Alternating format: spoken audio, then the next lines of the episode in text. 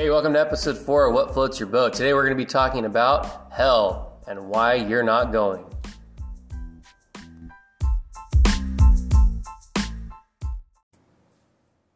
So, the topic of hell really gets brought up in the objection that, hey, damnation is not a just thing for a good God to do. So, I really want to unpack this a little bit and see if we can elucidate why it is just for there to be some form of damnation and whether or not that would be eternal or if there's other elements of this that we have missed in Christian and Jewish circles. And I'm going to start by looking at the Old Testament term for hell. Uh, you know, there, there's confusion over this term because if you read your English translations, except for you know some of the more modern ones now, the terms that are used throughout Scripture are all translated with the word hell. So whether or not different concepts are being used, the same term is used in English, so creating some sort of uh, confusion for everybody when they read through this, and there's no distinction in the mind. So every time you see the word hell in the Bible, there's the automatic assumption that this is uh, referring to that place of eternal damnation, and you hear the ominous music playing in the background. I'm going to say, You are not going there when you die. That is the opening statement of this whole discussion. And let's see if we can develop that by looking first into the Old Testament usage of the term Sheol. So Sheol is the place of the dead, place that all the dead are gathered, uh, you know, whether wicked or righteous. And you've you've got this idea that when they die, they're going into the center of the earth. And some scholars will will argue that this is just a, a metaphor for the ground. Uh, but when we when we look at different passages, uh, in particular, 1 Samuel 28, there, there's a real sense in which this that, that idea that this is a vague type of uh, going into the ground uh, notion really disappears unless we're not going to take this passage serious. And you have the, the king of Israel, Saul, who goes to a, a, medium to bring up the spirit of Samuel in order to talk to him and get some counsel uh, before he goes out to this war against the Philistines. And uh, anyway, Samuel comes up from from the grave and he says uh, to to Saul, "Why have you distur- disturbed me by bringing me up?" And uh, and Saul, you know, talks to him, knowing it's Samuel. And some will debate whether this is Samuel or if this is just some sort of vision or whether it happened at all. Uh, but again, I'm, I'm taking this at face value and taking this seriously. And, and Samuel is telling Saul that he's come up from some place. Now, if we leave it there, there there is some you know ambiguity, and people can say, well, yeah, he's just saying you brought me up, as in you know you brought me up from this this place where I wasn't really coherent. I was just in the ground somewhere, and now look, I'm here. Uh, but the the text doesn't allow you to do that because at the end of this, uh, Saul is told by Samuel that he will be gathered with Samuel in this place where where there are all of the the saints. So you're you're told that there is going to be a gathering in in a location, and Saul is going to be there before this this war ends here. Uh, so to to really mute this and say that this is just referring to the ground uh, that Samuel uh, Saul is going to somehow just join Samuel in the ground really doesn't do justice to what what is being said here.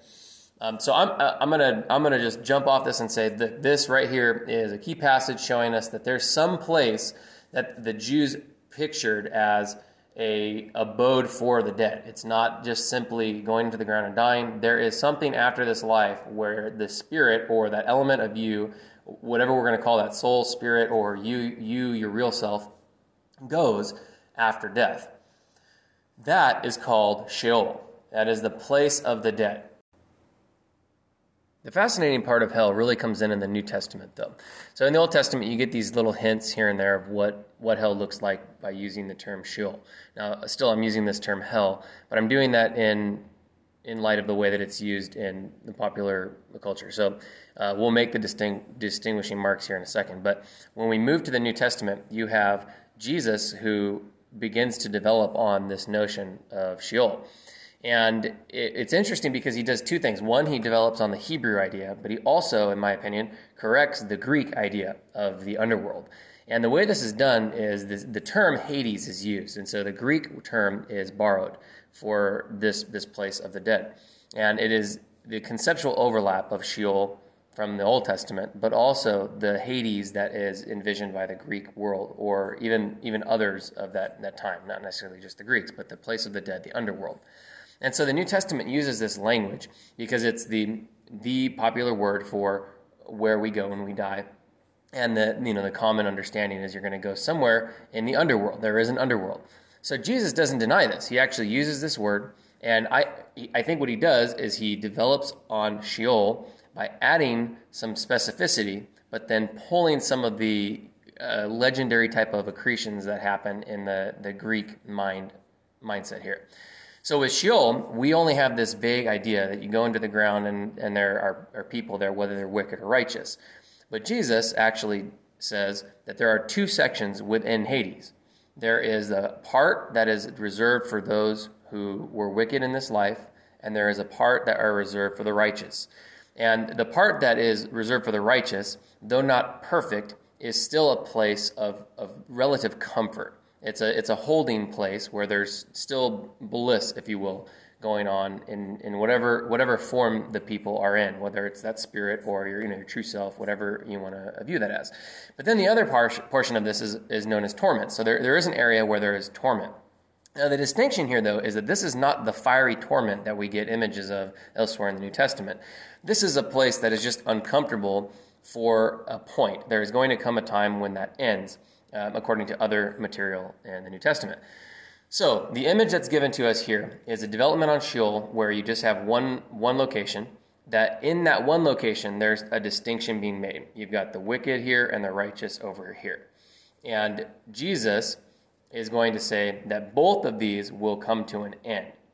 And this is where you then need to use the, the proper terms of Hades or Sheol, whichever one you want to use, versus hell, which is that idea of the eternal damnation. Now, the logic of eternal damnation only really makes sense if we have this place known as Hades. If, if let's say you were to die today, and the, the idea is that all of a sudden you just are going to wake up in hell or heaven, there, that, that is the most evil thing that could happen to somebody that just isn't going to happen. And so when people object to this there are a, there is a legitimate objection here. And so that's why i'm dealing with it. I don't want to discount this objection. I think this is one of the most valid objections that's leveled against christianity in particular uh, is because it it really strikes at the heart of logic. If you are to die right now and all of a sudden you're going to go to eternal damnation that's that's the end of the story that there is something inherently wrong with that religion and this is not what's given to us by Jesus or the apostles. This is not the, the vision that Christianity has. You do not die and then all of a sudden inherit eternal damnation and separation from God. Um, that, that, is, that is wicked, and we need, to, we need to get away from that idea and, and understand what Scripture actually says about this. Um, for, for those who die without knowing Jesus, there is that still that reality of Hades the center of the earth going on. There is that holding ground that has been from the beginning and it still exists. And so when you die, you go into the same place. You're going to go to Hades. Now, the difference here is that those who have placed their faith in Christ no longer go to this place. So the promise to Christians is that we will inherit life. We will never die. Now, this doesn't make any sense if you really just think of death as the termination of life in the body. Uh, this makes absolutely no sense because we're all going to die. Everybody's going to die, hands down. Anybody that denies that to you is a crazy person and you shouldn't listen to them. So, knowing that we're all going to die, there's got to be something going on here if Jesus says, Trust in me and you will never die. You will never taste of death. So, what Jesus is really saying here is that when these people went down into the center of the earth, this is tasting of death. They are feeling that separation. They're going to feel the distance from not only life on this earth, but the lack of the presence of, of um, God and, and anything that is beyond that little holding place within the center of the earth. So when Jesus says, You're going to receive life and you will never die, what he is saying is, You will never have to experience that. So from the time that he's come forward, anybody that believes in him gets to avoid that holding period. So we get to just go and be with him right after death. So we are never dying is the whole point. So even though this body is going to is going to die and go into the ground, we will never taste of death, which is that complex of events. So the, the vanity of all of that, just tasting of the, the hardship that is in the center of the earth, we will not have to deal with that. We will be in heaven. Now, this is important because that leaves the other individuals that haven't accepted Christ in Hades. So the, they go to the center of the earth, and you're going to be there for until the that end point that Jesus comes back and the Father decides to judge the world. And this is the key point. There is going to be a judgment.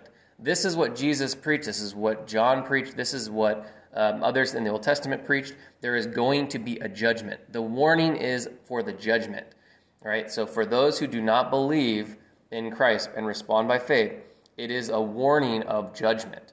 And the conscience, you know, provokes us to to realize this. Like everybody's aware in some sense that at some point we're going to give an account of what we've done. Um, even again, harkening back to this idea of the agnostic, they they are telling us that we you know we try to do the best we can because there is the awareness that you know you're going to give some sort of account and you're going to be judged in some sense, whether that is by God or um, in in some abstract sense of, of karma, karma, reincarnation, something. There's got to be some way that we're going to be uh, repaid on what we've done. So, the idea of the judgment, I think, is ubiquitous. It's all over the place. It's you know, it's not just a Christian idea, but I think the difference is that when when the Jews and the Christians talk about it, what they're saying is that the judgment is going to be at the feet of God. He is going to be meting out judgment. Now, at this trial is where the ultimate decision is going to be made on the, the eternal state of that individual. So the, the promise for the believer is that they do not have to undergo this judgment. You get to forego that because it's all been dealt with in Christ. But for those who don't believe, you will be judged. And you, you have to decide in your mind if you think that you will meet up for that judgment. Will what you've done in this life or what you, you think is right be good enough to stand up for that judgment uh, from God? Or will the, the works that you've done show forth wickedness, which will ultimately result in that eternal damnation? So, th- this is the logic of the eternal damnation. With a judgment being meted out, a fair trial, if you will, it makes sense. There, there is that ramification because you, you have the awareness of it. People have told you there's a judgment, and there is, uh, at that point, going to be a just judgment. We can, if, if nothing else, we can be assured that God would give out a just judgment. So, the reality for those who think of hell as that place that you're going to go to when you die is that that is not the case. When you die, you are going to go, if you do not believe in Christ, to the center of the earth where you will await a judgment. And this is the, the anxiety that you, you should be avoiding. And the thing that I don't understand why Christians don't preach this is this is the real anxiety. Like you're going to have to wait for the judgment. You know, you're going to be aware that that's coming now in this state, and you're not going to know, am I going to make it or, or not? You know, so for, for let's say it's another thousand years, and for another thousand years, you're going to be in this uncomfortable place, awaiting, like in jail, basically, awaiting the judgment, the trial.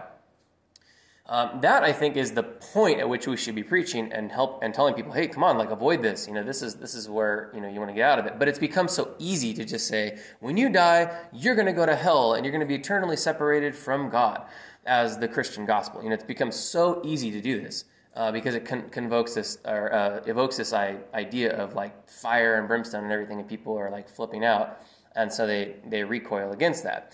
Um, but you know, I've met I met enough people that have become Christians based on a, a irrational fear of this that they don't remain Christians. Like this is not a legitimate way to get people into Christianity uh, or any religion. Like you don't you don't you know you don't want to just be like yeah you know if you die you're going to go to this eternal place without any sort of judgment. Um, there has to be some sort of logic and some sort of justice that is being done in order for that to make any sense.